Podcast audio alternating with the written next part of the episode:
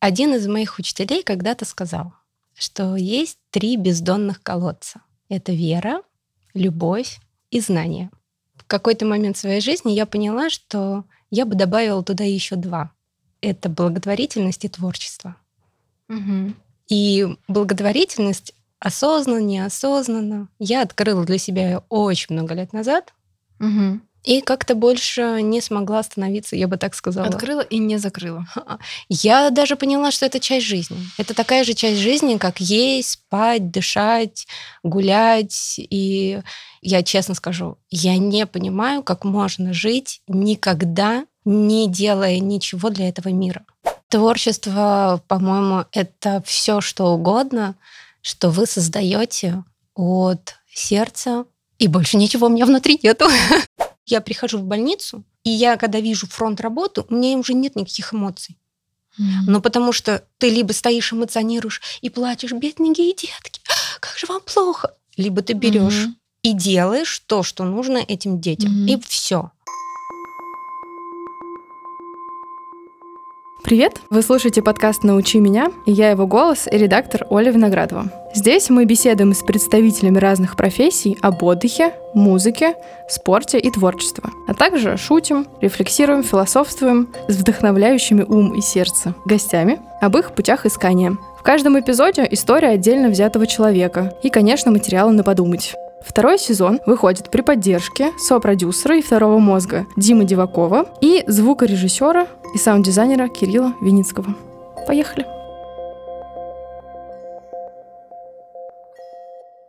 Привет, Юля. Привет, Оля. А как я буду тебя называть? Я потому что привыкла, у меня в телефоне Юлика, калейдоскоп, Юлика тоже написано. Как? А, Мне будет очень приятно, если я буду Юликой. Это Ага. мой псевдоним. Я его придумала сама и даже хотела поменять паспорт. Ух ты. Да, но мой нумеролог сказал, не делай этого, потому что это имя как псевдоним, оно прекрасно, но как основное имя, к сожалению, оно потеряет в энергосиле, и поэтому так по жизни, по паспорту, а так по кайфу. Мгм. В общем, Юлика меня вполне устраивает. А есть большой круг людей, которые используют только вариант Юлика. Тогда. Ну, например, все тренинги, все курсы, все, что не касается работы и родственников, я там Юлика. Родственники и работа, вот этот круг, они подозревают, что есть Юлика. Какой интересный вопрос. На самом деле просто интересно даже по... Ну, дальше вот как будет жить подкаст. Я уйду рожать, а он будет жить, не знаю, ну, в смысле, что мы выложим, и он будет как-то жить. Вдруг э, бабушка там и кто-то еще найдет и узнает. Оказывается, все это время имя было не то. Ну, в моей семье я самый чудной человек. Чудной, чудный, странный. Black Sheep in the Family. Поэтому мне самое. очень трудно удивить уже кого-то чем-то. Я даже бы так сказала, если я найду еще хоть что-то такое, чем я смогу удивить свою семью, я кайфану. А у тебя есть такое, что подсознательно как будто хочется их удивить, раз они и так уже привыкли удивляться? Ну, не я бы сказала, специально. что я в принципе по жизни кайфую от того, что я удивляю этот мир. Поэтому это, ну, наверное, это часть меня. Мгм. На самом деле удивительно для меня, что сегодня ты мой гость, который единственный для меня действительно гость-загадка. То есть у меня есть э, тезисы записанные, у нас есть предварительная договоренность, о чем мы поговорим, но на самом деле, когда разговор начинается с фразы «мой нумеролог», запятая, а, я, в принципе, на самом деле, очень тоже люблю удивляться, и мне кажется, что это как один из таких критериев продолжения интересной жизни и продолжения жизни как будто бы даже не совсем взрослой. То есть как будто мы продолжаем удивляться, тогда мы еще растем не обязательно в плане взрослый, не взрослый, а в смысле вот река вот это вот течет, поток, да, вот это вот как бы ни назови. И наше с Юлей знакомство, оно было очень необычным для меня, потому что я много лет назад завязала с соцсетями, потом пришел Телеграм обратно меня втащил в эту всю историю соцсетей, и из-за подкаста я вынуждена немножко возвращаться и как-то, да, что-то почитывать, сама пописывать. Калейдоскоп Юля, который я читаю уже, наверное, полгода, получается. Он э, пришел через Диму Дивакова, продюсера проекта «Научи меня», который сначала, вообще-то, год назад был моим преподавателем на курсе по дикции и речи. Но Юля — гость, пришедший из Диминого потока. Я даже не знаю, как тебя представить. Ты поможешь мне? Расскажи то, что ты считаешь комфортным, и чтобы нас подвело к ядру нашей беседы. Ну, если мы ядром нашей беседы выбираем благотворительность. Одно из трех ядер или из двух. Да. Ну, трех, допустим. да. да. То уже загадка. Уже звучит загадка. То я скажу так. Один из моих учителей когда-то сказал, что есть три бездонных колодца. Это вера, любовь и знание. И в какой-то момент своей жизни я поняла, что я бы добавила туда еще два. Это благотворительность и творчество. Угу. И благотворительность осознанно, неосознанно я открыла для себя очень много лет назад. Угу. И как-то больше не смогла остановиться, я бы так сказала. Открыла и не закрыла. Я даже поняла, что это часть жизни. Это такая же часть жизни, как есть, спать, дышать, гулять. И я честно скажу, я не понимаю, как можно жить никогда, не делая ничего для этого мира.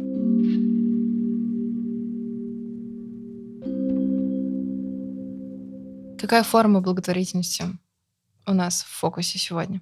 О, я, когда готовилась к этому подкасту, специально села и выписала все виды деятельности, которыми я когда-то занималась. Mm-hmm. У меня получился список, что-то там 20 с копейками пунктов. Mm-hmm.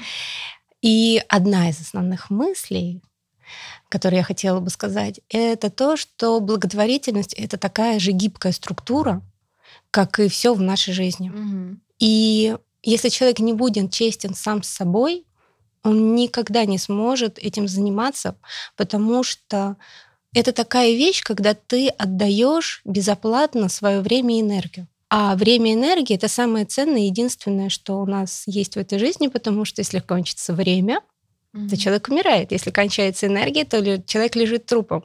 Mm-hmm. Вот. И нужно очень искренне посмотреть в себя и почувствовать, сколько здесь и сейчас, сколько сегодня, сколько завтра, я готов отдать себя, свое время, свою энергию, не пожертвовав ни своим здоровьем, ни своей семьей, а, не... Седьмой хорошая была бы оговорка. Своей седьмой, да. А, и так далее по списку, Да. потому что иначе это из-за чего-то такого наполняющего, благостного, радостного, божественного превратиться в ну, во что-то такое тяжелое, обязательное и непоточное точно. Мгм. Интересно, что благотворительность вообще-то уже имеет внутри себя два корня, и творчество как будто бы уже там. То есть мы вроде бы хотели два пункта добавить к трем от учителя, а добавили уже прям в одном слове. А творчество, что ты имеешь в виду, закладывая в слово, в смысле танец, э, что-то, что мы делаем руками, или какое твое творчество? Творчество, по-моему, это все что угодно, что вы создаете от сердца. И больше ничего у меня внутри нету. Надо что-то надо сказать. А, быть потому что это абсолютно все. И как начиная от того, что ты создаешь какие-то предметы, ну там рисунок, изделие, украшение, свечка, торт и так далее, и заканчивая тем, что ты можешь творить и создавать какие-то ритуалы, какие-то элементы взаимодействия с людьми. Ну, я приведу пример. У нас на работе есть один молодой человек, который по непонятным и неизвестным мне причинам никогда не кушает у нас на работе в офисе. Ну, я имею в виду чай, кофе, плюшки. Я в том числе творец кондитерских изделий. Это для меня, кстати, новость, потому что я, как э, читатель твоего канала, ни разу там их не видела почему-то. Видимо, потому что их нужно есть, а не смотреть.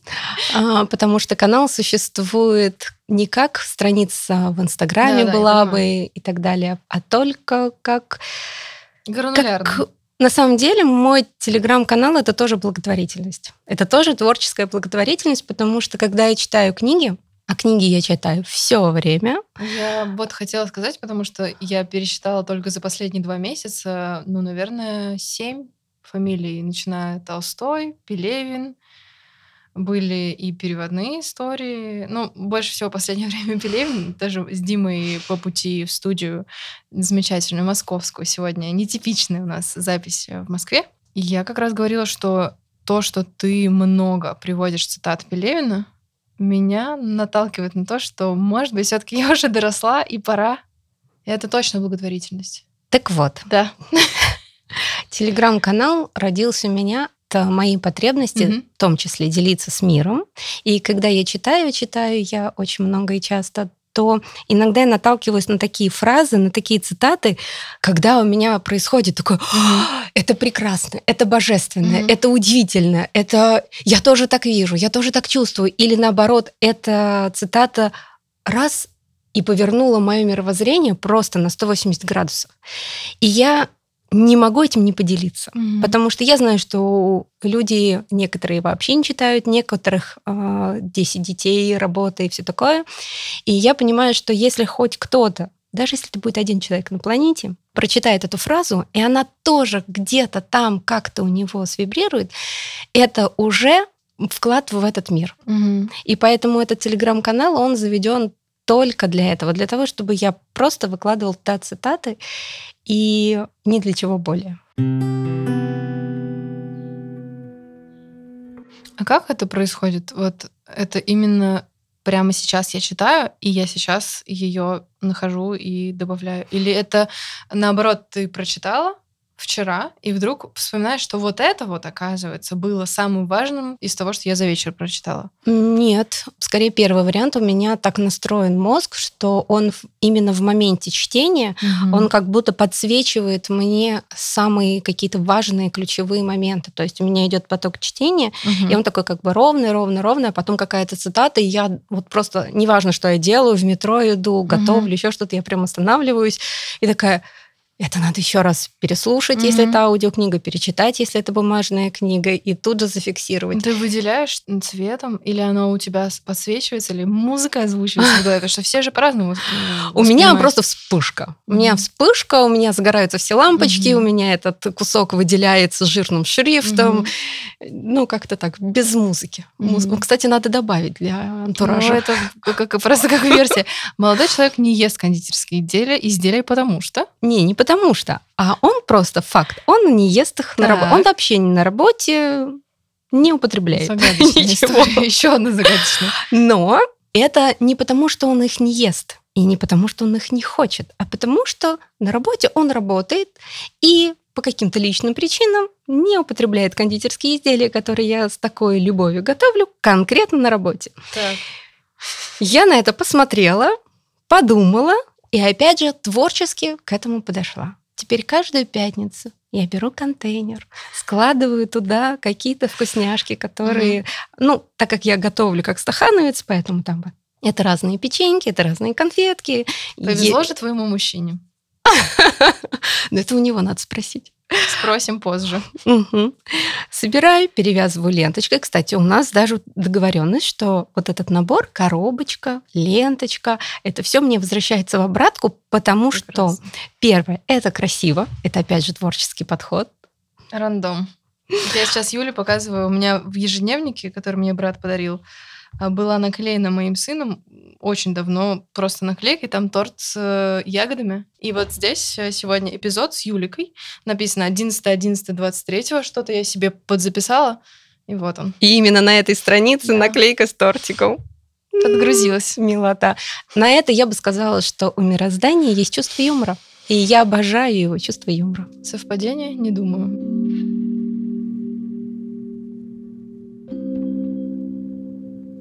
Ленточки какого цвета? Это не важно. Важно, что это красиво. Ну, ты берешь их где-то. Я взяла одну ленточку, ага. и мы ее используем уже так. некоторое время. Ага. И, соответственно, я а, беру контейнер, складываю туда вкусняшки, завязываю ленточкой, кладу в красивый пакетик и отдаю этому молодому человеку на выходные. Это же надо такой personalized подход к отдельному индивиду.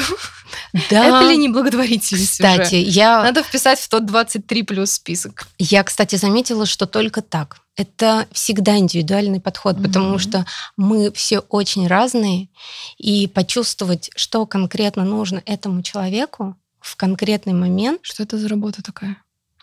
Где, где вот так можно? Ну, то есть, если бы я была сотрудником этого коллектива новым, я подумала, что здесь что-то, ну, странно. Ну, в смысле, что, наверное, это очень э, любящий, теплый коллектив. Нет, маленький. Просто уточняю, потому что у меня за плечами много корпоративных историй, когда большая компания, многоэтажный офис. К сожалению, у меня есть этот опыт, или к счастью. Ну, к, к счастью, потому что уже не там, а к сожалению, потому что, ну, кажется иногда, что молодые годы были потрачены на с 9 до 6 и довольно рутинные штуки, когда как можно было обнаружить творческую эту пораньше струю.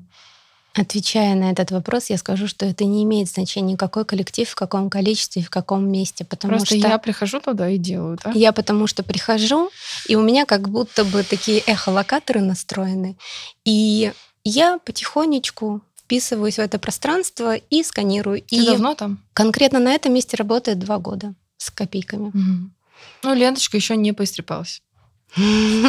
Но это не два года длится, ну, потому хорошо, что это недавно. же к этому надо было прийти. Плюс угу. человечек работает не так давно и так далее. Угу.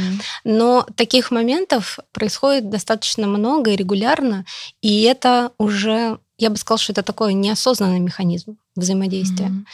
Потому что это не то, что я сижу, и вместо того, чтобы работать, я смотрю на всех и думаю, чем бы помочь. Это в потоке. Да. Можно я расскажу историю про торт? Можно? Я не знаю, что ответить, я не знаю, какая это история.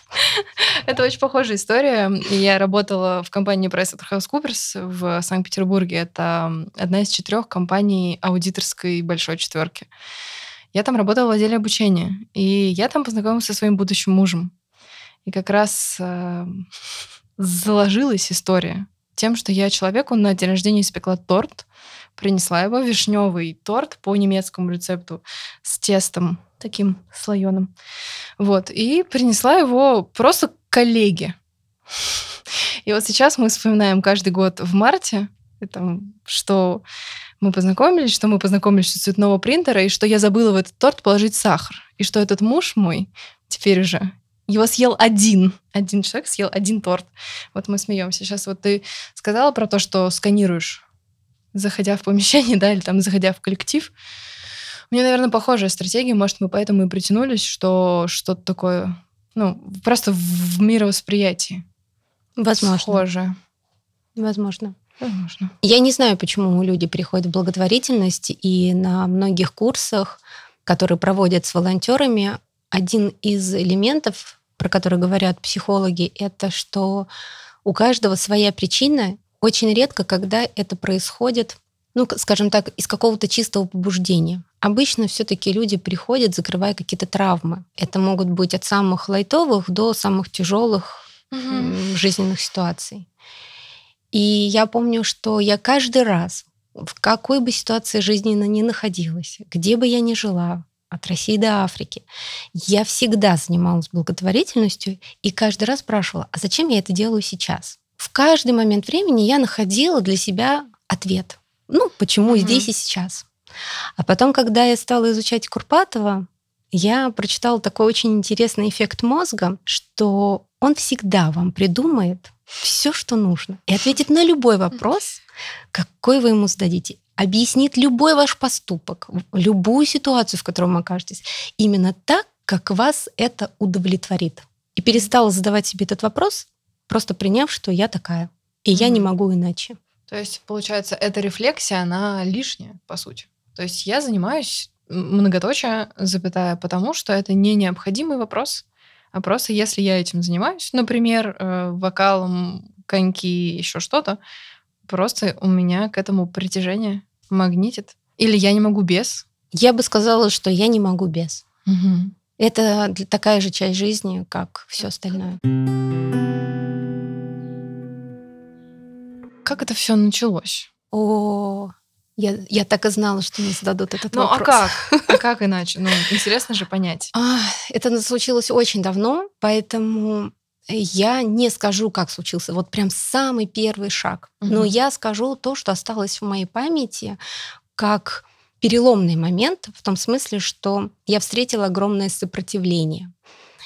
А, я была замужем за бывшим мужем, и я помню, как мы сидим на кухне у его родителей и обсуждаем благотворительность, взаимодействие а, с детьми в детском доме. И взрослый человек, отец бывшего мужа, говорит, это все бесполезно, это все не нужно это только делает детям хуже. А еще меня есть знакомый, который как-то взаимодействовал с детдомовскими детьми, и он говорил, это такие отбросы, это такой ужас, это вообще не лезьте. И я сидела, а мне там было 20 с копейками, такая, я очень маленькая была. А, соответственно, у меня был муж, который для меня был авторитетом, сидит его отец, который для меня авторитет. Я вот это все слушаю, и я помню, вот это внутри меня происходит такое волнение, когда я слышу двух авторитетных взрослых мужчин, а внутри меня несогласие. И хочется отсюда, возможно. Просто несогласие. Угу. Вот это вот. Я с этим не согласна. И вроде как бы их логика логична, но представляешь, как они мне говорят, вот ребенок живет, живет, а тут ты приходишь, такая с ним два часа поиграла и ушла. А они жили бы и не знали бы. И все было нормально. А тут они что-то хорошее узнали.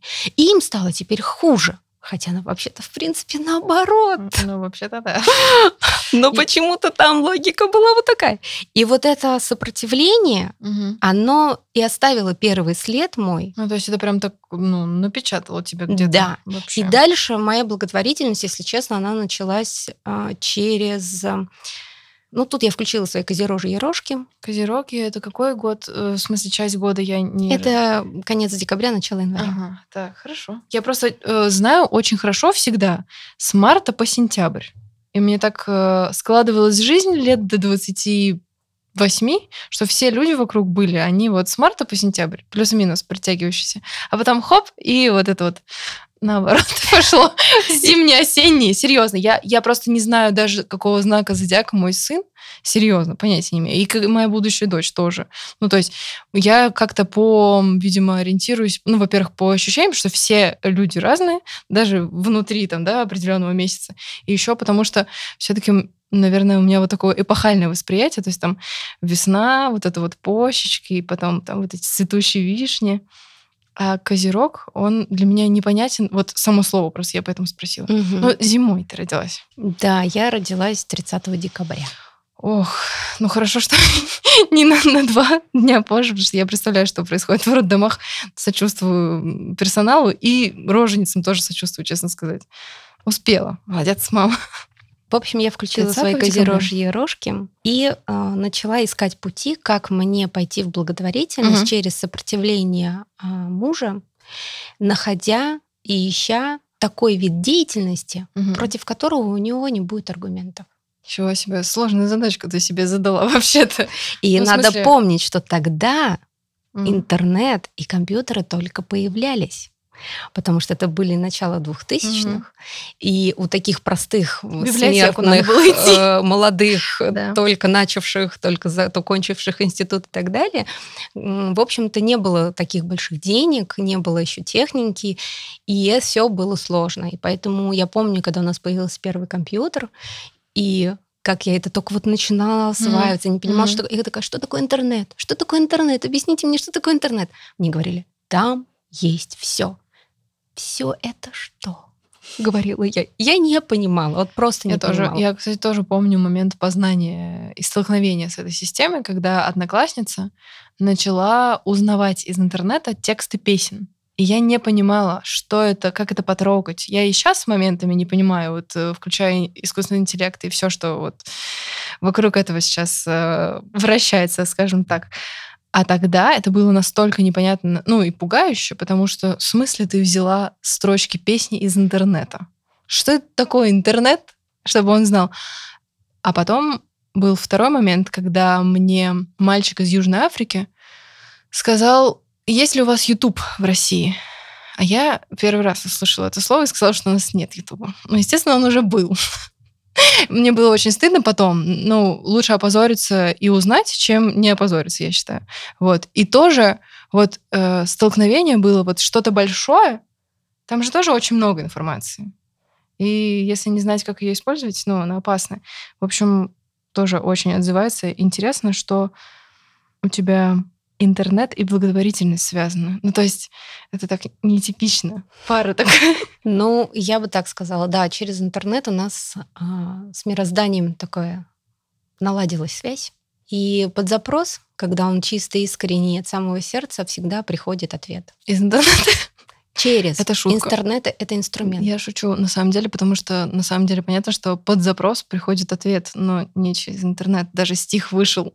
А я на полном серьезе считаю, а, что неважно, через какой инструмент, главное, что ответ приходит. И интернет на самом деле один из очень удобных а, таких вот моментов. И первый, я помню, фонд, с которым я стала взаимодействовать, это фонд «Отказники». Они сначала занимались тем, что ухаживали за детьми, которые лежат в больнице, от которых отказались родители, и они оказывались в таком подвешенном состоянии, что родителей уже нету, а какой-то организации, которая их уже забрала, а, за ними как-то ухаживает mm-hmm. и прочее, еще нету. И в те года конец 90-х, начало 2000-х, за этими детьми не было никакого присмотра, не было отдельного персонала. А, этих детей привязывали к кровати, их не кормили, их не гуляли, а, памперсов не было. И а, таких детей однажды увидела просто лежавшая со своим ребенком женщина в больнице, ужаснулась и стала звать своих каких-то подруг, еще кого-то, давайте погуляем, давайте сходим. В больницах тогда не было особой охраны, всем было все равно. И они просто приходили, брали этих малышей и просто хотя бы вот гуляли, меняли, кормили и так далее. И с этого начался проект фонда «Отказники». Поэтому он называет, имеет такое название, хотя сейчас это просто огромный фонд по всей России, который чем только не занимается. Которому, видимо, 20 лет. И чем только, вот, mm-hmm. вот как только. А у тебя была броня? Чтобы прийти в такое дело, нужно иметь определенный склад характера. Нельзя просто, как мне кажется, с улицы зайти и чувствовать себя хорошо в этом. Потому что тяжело. Потому что одно только словосочетание, привязанное к кровати, это ну, просто очень больно внутри. Один из видов моей благотворительности было волонтерство в Морозовской больнице по уходу за детьми которых туда клали, привозив их из детских домов, домов Морозовская малюток. это какая? Это, я просто, это московская, Московская да, детская больница, угу. да. И в смысле, у нее есть профиль или она общего профиля? Она всех профилей. Угу. Там много корпусов, они разделены по заболеваниям. И раньше там был а, корпус специально для таких детей. Был выделен персонал, который худо, бедно, ответственно, безответственно, но хоть как-то за ними ухаживал. Потом эта больница стала расширяться, стали строить новые здания, это а, маленькое здание снесли, и всех детей стали просто класть по всем корпусам, но койки им отдельно не выделяли, так как это бы лишило бы других детей возможность там лежать. И эти дети лежали просто по коридорам. Мало того, что они лежали по коридорам, их свалили на медсестер, которым не добавили ни времени за это, ни денег, ни каких вот таких особых условий, чтобы они имели возможность за ними ухаживать. А надо понимать, что в основном это были дети очень тяжелой инвалидности. То есть это дикие ДЦП, это овощные дети, это дети, у которых все время либо текут слюни, которых кормить надо через зонд. А кормить через зонд — это долго. Это прям долго. Это 10, 15, 20 минут, в зависимости от миллилитража шприца. И если текут слюнки, это постоянно менять пеленку. Плюс, если у вас в корпусе 10 детей, вы пока просто тупо поменяете памперсы, вот вы круг сделали, mm-hmm. вам нужно возвращаться, менять их заново. Mm-hmm. И медсестрам это делать некогда просто физически на них целый корпус э, детей, которые там mm-hmm. лежат родительских. И поэтому фонд «Отказники» взял этот проект под свое крыло. Были специально обучены волонтеры. Тогда еще нам даже разрешали кормить через зонд. Мы, волонтеры, кормили, mm-hmm. этим занимались. А сейчас только персонал с образованием? Да, сейчас это уже запрещено. Mm-hmm. И, соответственно, мы вот так вот ходили, дежурили, ухаживали. Если дети были э, сохранные в сознании или физически, они могли ходить mm-hmm. самостоятельно, то мы их водили на площадку гуляли с ними, играли с ними в какие-то игры, мячики, игрушки, разукрашки, раскрашки. Если это детские, которые только лежат, то, соответственно, какой-то вот уход, который может им облегчить их состояние. Руки, по сути, просто потому что иначе некому. Да, и за что я люблю этот еще фонд, за то, что им было настолько не все равно, что они обучали волонтеров всему, что они могут только сделать для этих детей. И я помню, как они однажды пригласили в гости Краснобаеву Людмилу, которая, ну, гуру в своем деле, мастер просто с большой буквы, и она нам показывала, как можно взаимодействовать с телом, не будучи профессиональным массажистом, не имея какого-то специфического образования, просто как можно ребенку помочь в любом положении, в любой mm-hmm. ситуации правильно там взаимодействие с ладошкой, с ручкой, с ножкой.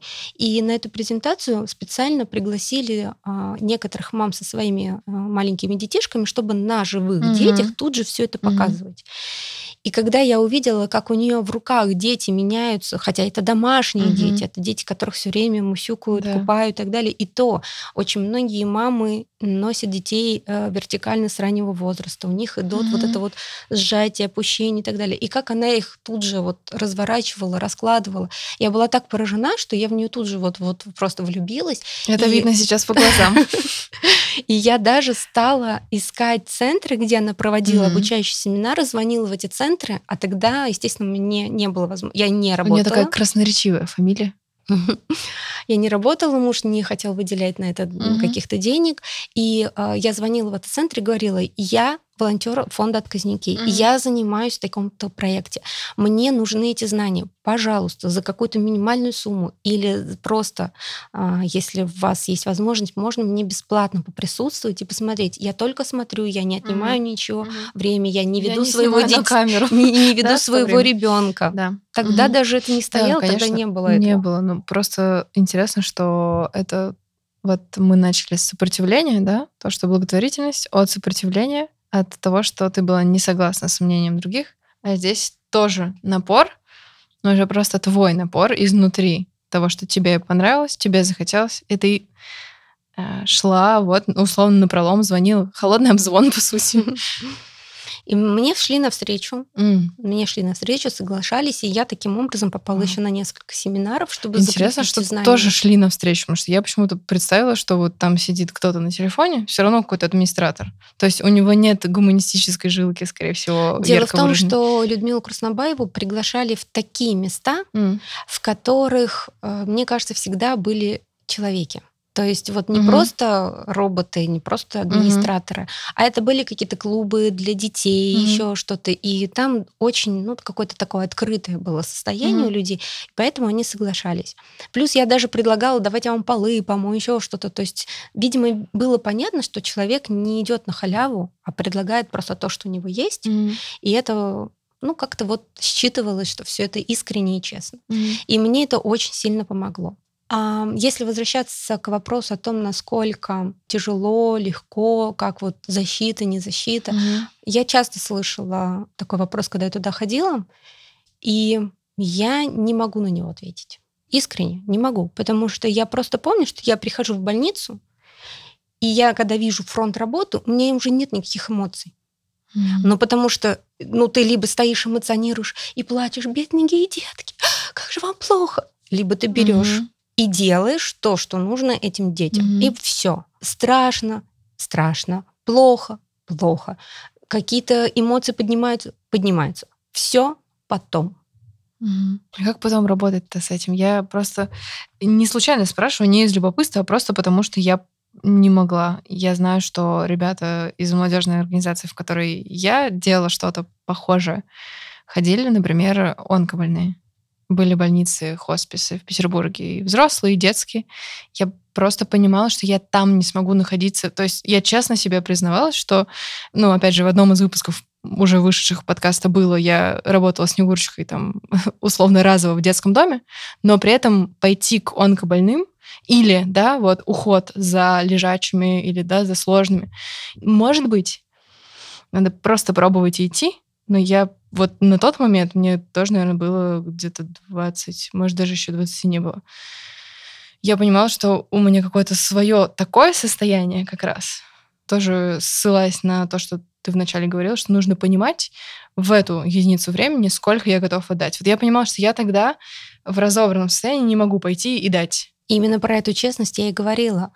И когда вы честны с собой, когда вы это понимаете, вы находите тот вид деятельности, а их, слава богу, такое количество, которое вы способны дать, отдать. И но это начиная от того, что вы просто шьете игрушки, вяжете квадратики для пледов, а, создаете из каких-то шишечек поделки, которые на ярмарках продают, и вы не видите ни детей, ни старушек, вы не соприкасаетесь ни с чем. Вы просто сидите или дома вечерочком mm-hmm. под э, любимый сериальчик вяжете, да, эти квадратики, либо вы приходите вот в эти пространства, которые собирают, где вы сидите с такими же mm-hmm. женщинами mm-hmm. или там, ну, в зависимости от, и вы там болтаете, что-то обсуждаете, mm-hmm. чаечек пьете, там все это мастерите и заканчивая какими-то тяжелыми, сложными, многогранными проектами. Я скажу честно, у меня был один проект, в который я не смогла пойти. Это как раз а, был хоспис для взрослых. Когда я туда пришла, там я сказала, нет,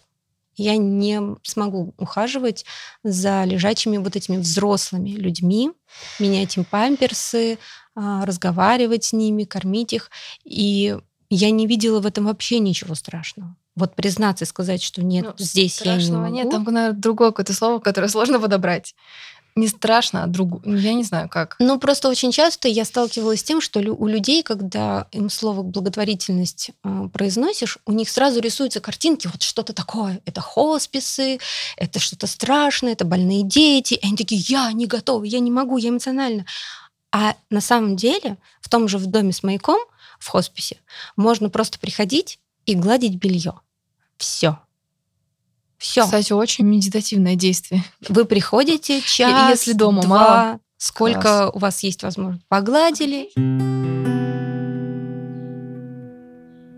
А какие еще виды благотворительной деятельности есть? Э, ликвидация безграмотности. Ну вот из 20 списка а. можно озвучить? Ну, либо своей, либо в принципе, потому что Знаете, я, я чувствую не... узость своих знаний сейчас, честно Давайте сказать. так, с э, благотворительностью очень много, я ее точно все не перечислю. Я могу назвать то, чем я занималась, э, и, соответственно, это все равно уже позволит понять, насколько это очень разнообразно. И скажу, чем я сейчас занимаюсь. Собирала вещи, стирала, чинила, сортировала, и потом их распределяли для малоимущих и женщин беременных, которые остались без жилья. Шила игрушки, плела фенечки, вот какие-то подделки были. Выполняла разные задания. Отвести документы, привезти лекарства, съездить в такую больницу, то-то, то. Ну, какие-то вот такие, как курьерская. Только это а, нельзя было назначить курьера, потому что это были какие-то документы, которые, ну, не могли, не хотели.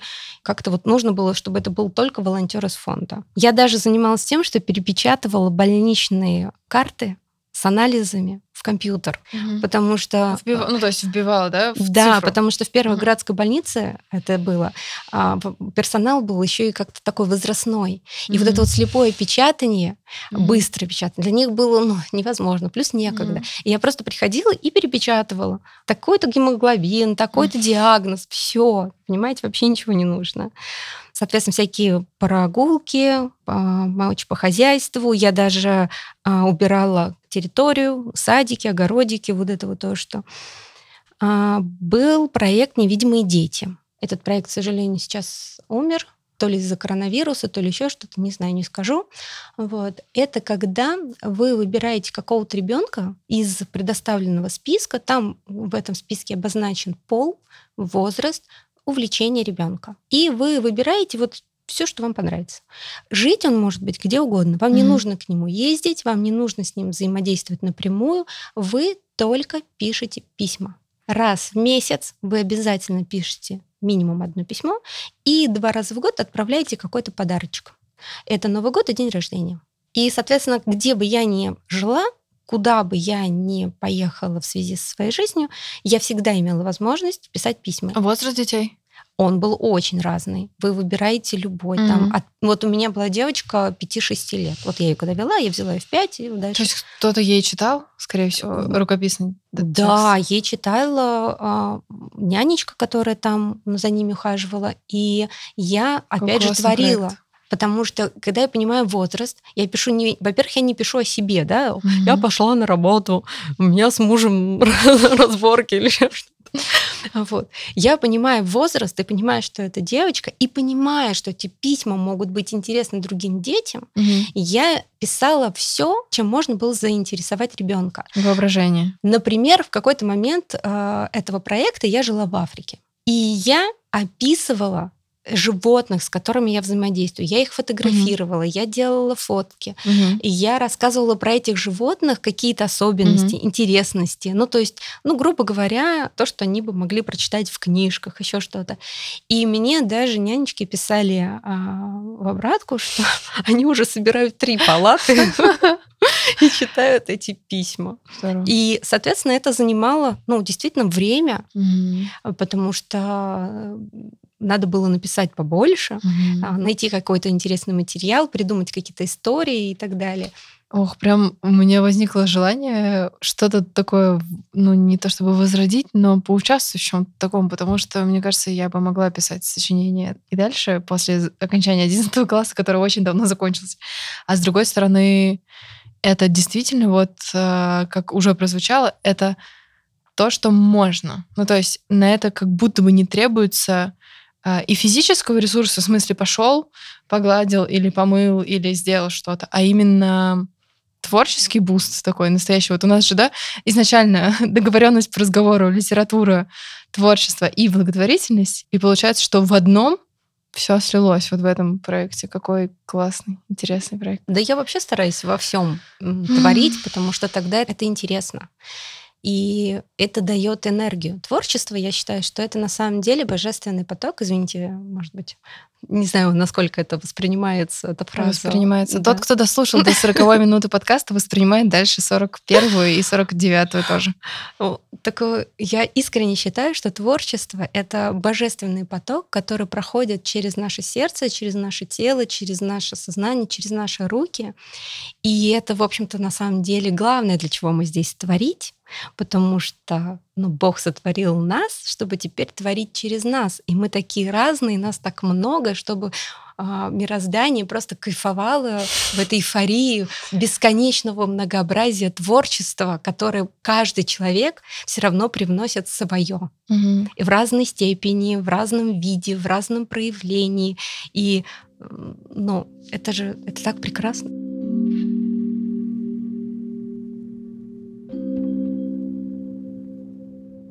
Нужно сейчас видеть Юлю, потому что, во-первых, ее творческие руки мне сразу бросились в глаза. Я все никак не могу об этом сказать, но вот сейчас.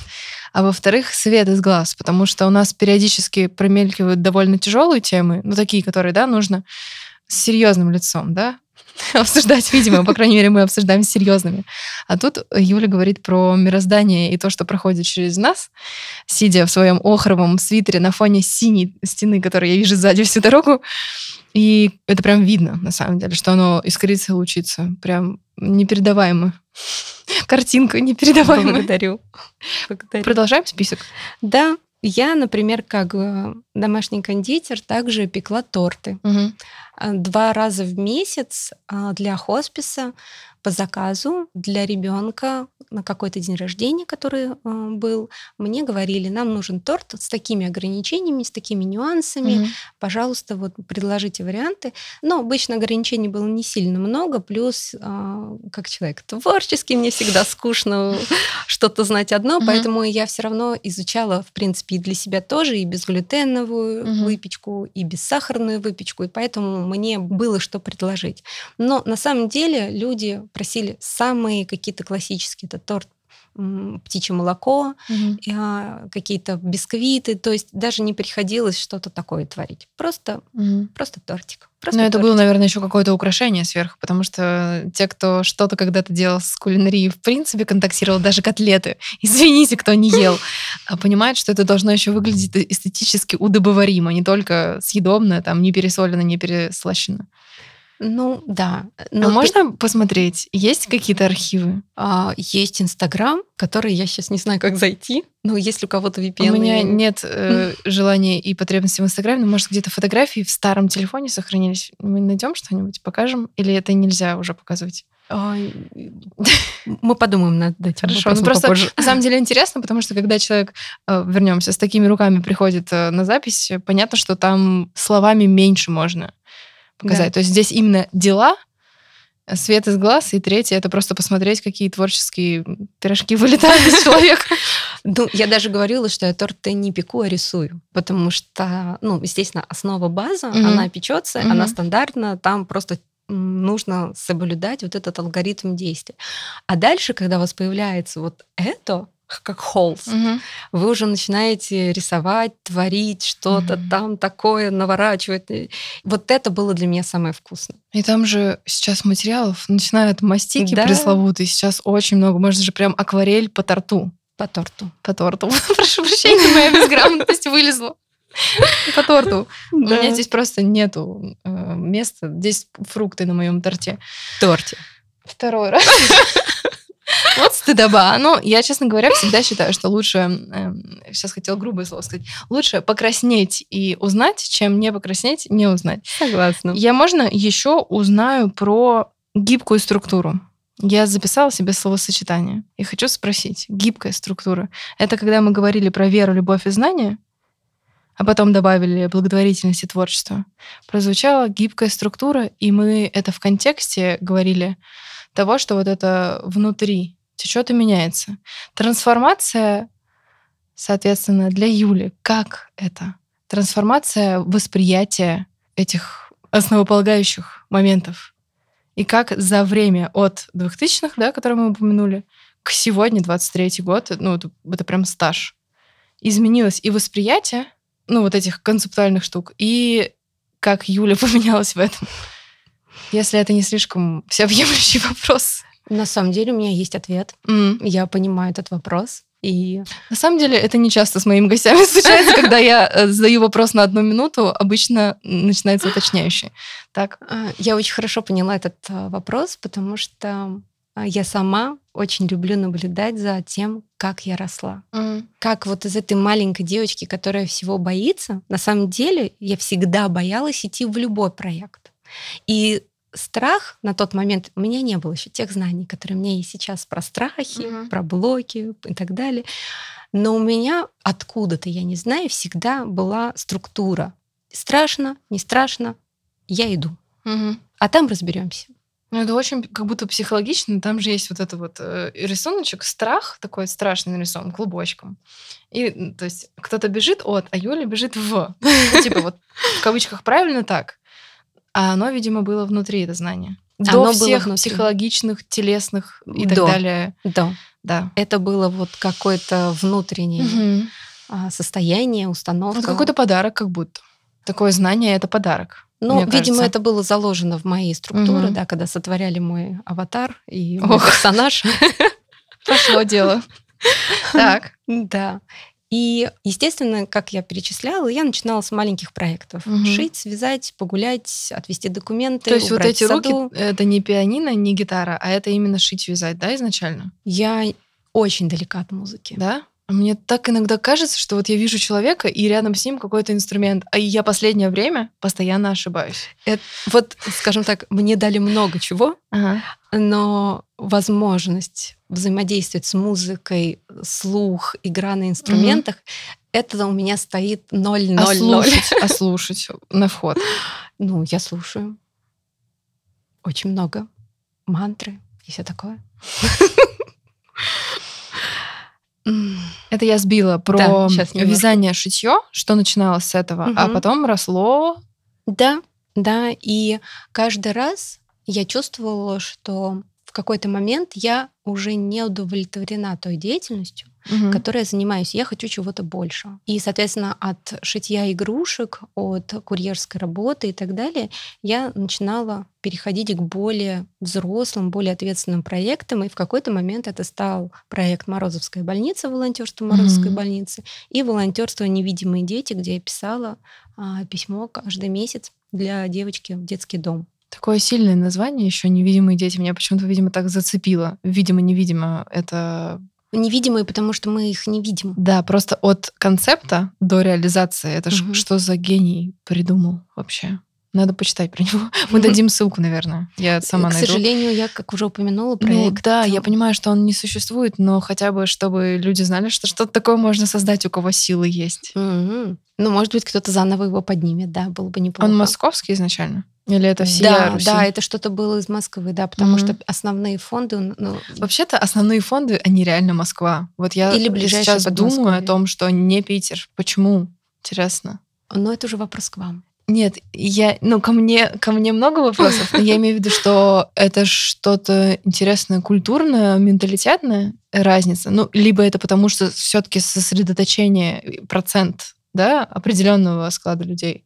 Ну, просто даже если взять цифры населения, это про это или это про высокообразованных, э, успешных, состоявшихся в чем-то своем людей и дошедших сознанием до? Ну, я не уверена, что я могу ответить на этот вопрос. Это, это воздух скорее риторический. Просто Мгм. мне никогда не приходил этот вопрос, пришел сейчас, потому что Мгм. действительно, вот куда ни посмотри, да даже Хабенского, извините, да, Мгм. за слишком известный фонд. Но тем не менее, вот все, что мне приходит в голову сейчас, все, я немного знаю фондов, но тем не менее, не все вот из Москвы родом. Что-то надо менять в остальных городах. У нас на самом деле очень большая российская аудитория, как оказалось. Я посматриваю периодически именно города. Э, Платформа Mave позволяет. И там порядка 50 локаций. Пожалуйста, дорогие слушатели, во-первых, напишите, откуда вы нас слушаете, а во-вторых, расскажите, есть ли или планируются ли фонды в ваших локациях.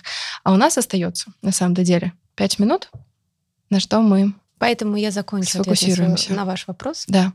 И а, недавно я поняла, что вся моя деятельность, которая есть, которая была, а мне уже этого мало. Мгм. И я хотела бы какой-то проект найти, в котором уже могла бы реализовать все свои и навыки, и потребности, и то, что я этим проектом перекрою личное, потому что я с этим согласна, оно всегда существует. И взяла и написала в несколько фондов письмо. Ну, я так как волонтер нескольких фондов, и знаю лично несколько их. Я написала им письма, написала, я хочу какой-то патронаж, еще что-то. У меня сейчас устаканилась жизнь, я Мгм. как-то на одном месте сейчас. Мне вот нужно что-то такое, не знаю что, может быть, вы что-то посоветуете. Мгм. Ну, как-то вот не детский дом. Мне хотел и не Мороз... Морозовская больница, там поток детей. А я вдруг поняла, что я хочу взять ответственность уже конкретно за кого-то. Мгм. И один из фондов, а, прислав письмо, перечислил несколько вариантов. И один из вариантов это был старшие братья, старшие сестры. Это наставничество над ребенком. Это раз в неделю вы как друг приходите к этому ребенку и с ним проводите время. И это может быть ребенок как из детского дома, так и из э, семьи, в которой ну, родители либо не занимаются детьми, либо в очень тяжелом состоянии. Неважно. Важно то, что этому ребенку не хватает постоянного взрослого. Это одна из самых больших проблем.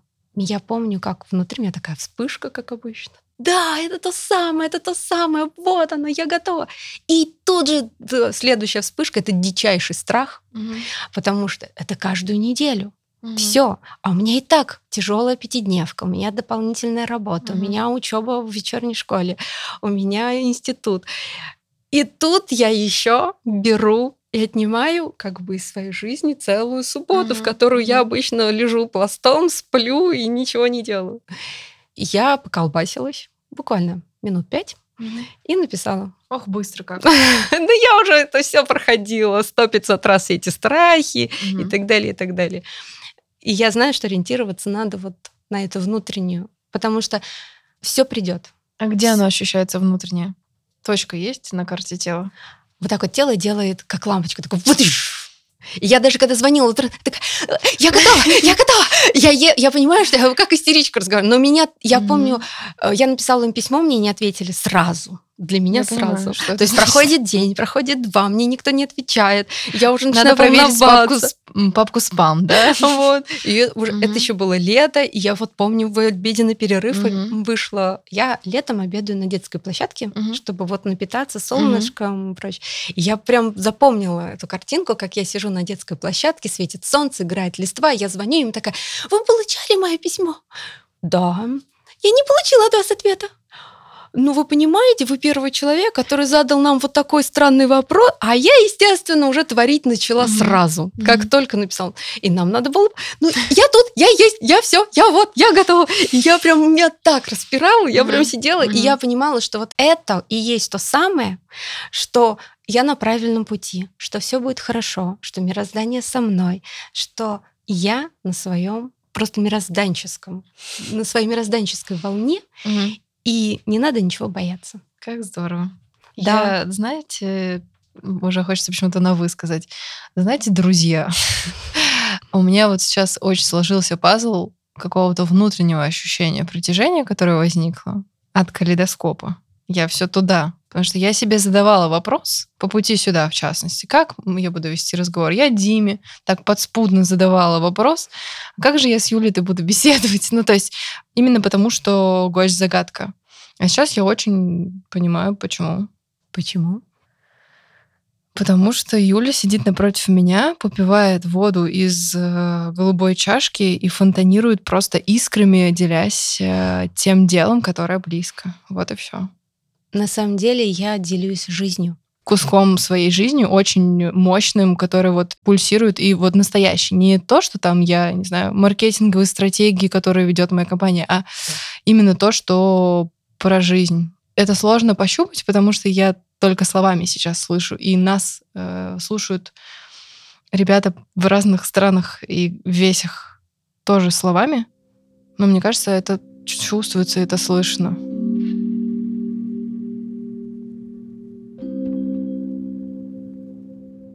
И еще такой момент хочу добавить. Да. Многие люди говорят, еще рассуждают так. Мне сейчас плохо, М. я сейчас не могу. Т-т-т. Вот когда, Мгм. когда-нибудь, когда станет это... Дорогие слушатели, Дорогие все. дорогие все, Да. приведу цитату Екатерины Сокальской, которая однажды сказала, если вам плохо, найдите того, кому хуже вас, и помогите. И случится чудо. Мгм. Поэтому, пожалуйста, не ведитесь на уловки ума, Мгм. не ведитесь на все вот эти вот все, что вам будет подкидывать ум, привычные какие-то структуры, схемы, страхи, отговорки. Просто почувствуйте сердцем, что во всех нас есть любовь, которая звучит. И этот голос любви, этот поток любви, просто в течение жизни очень много кто обидел, заблокировал, как-то вот замусорил.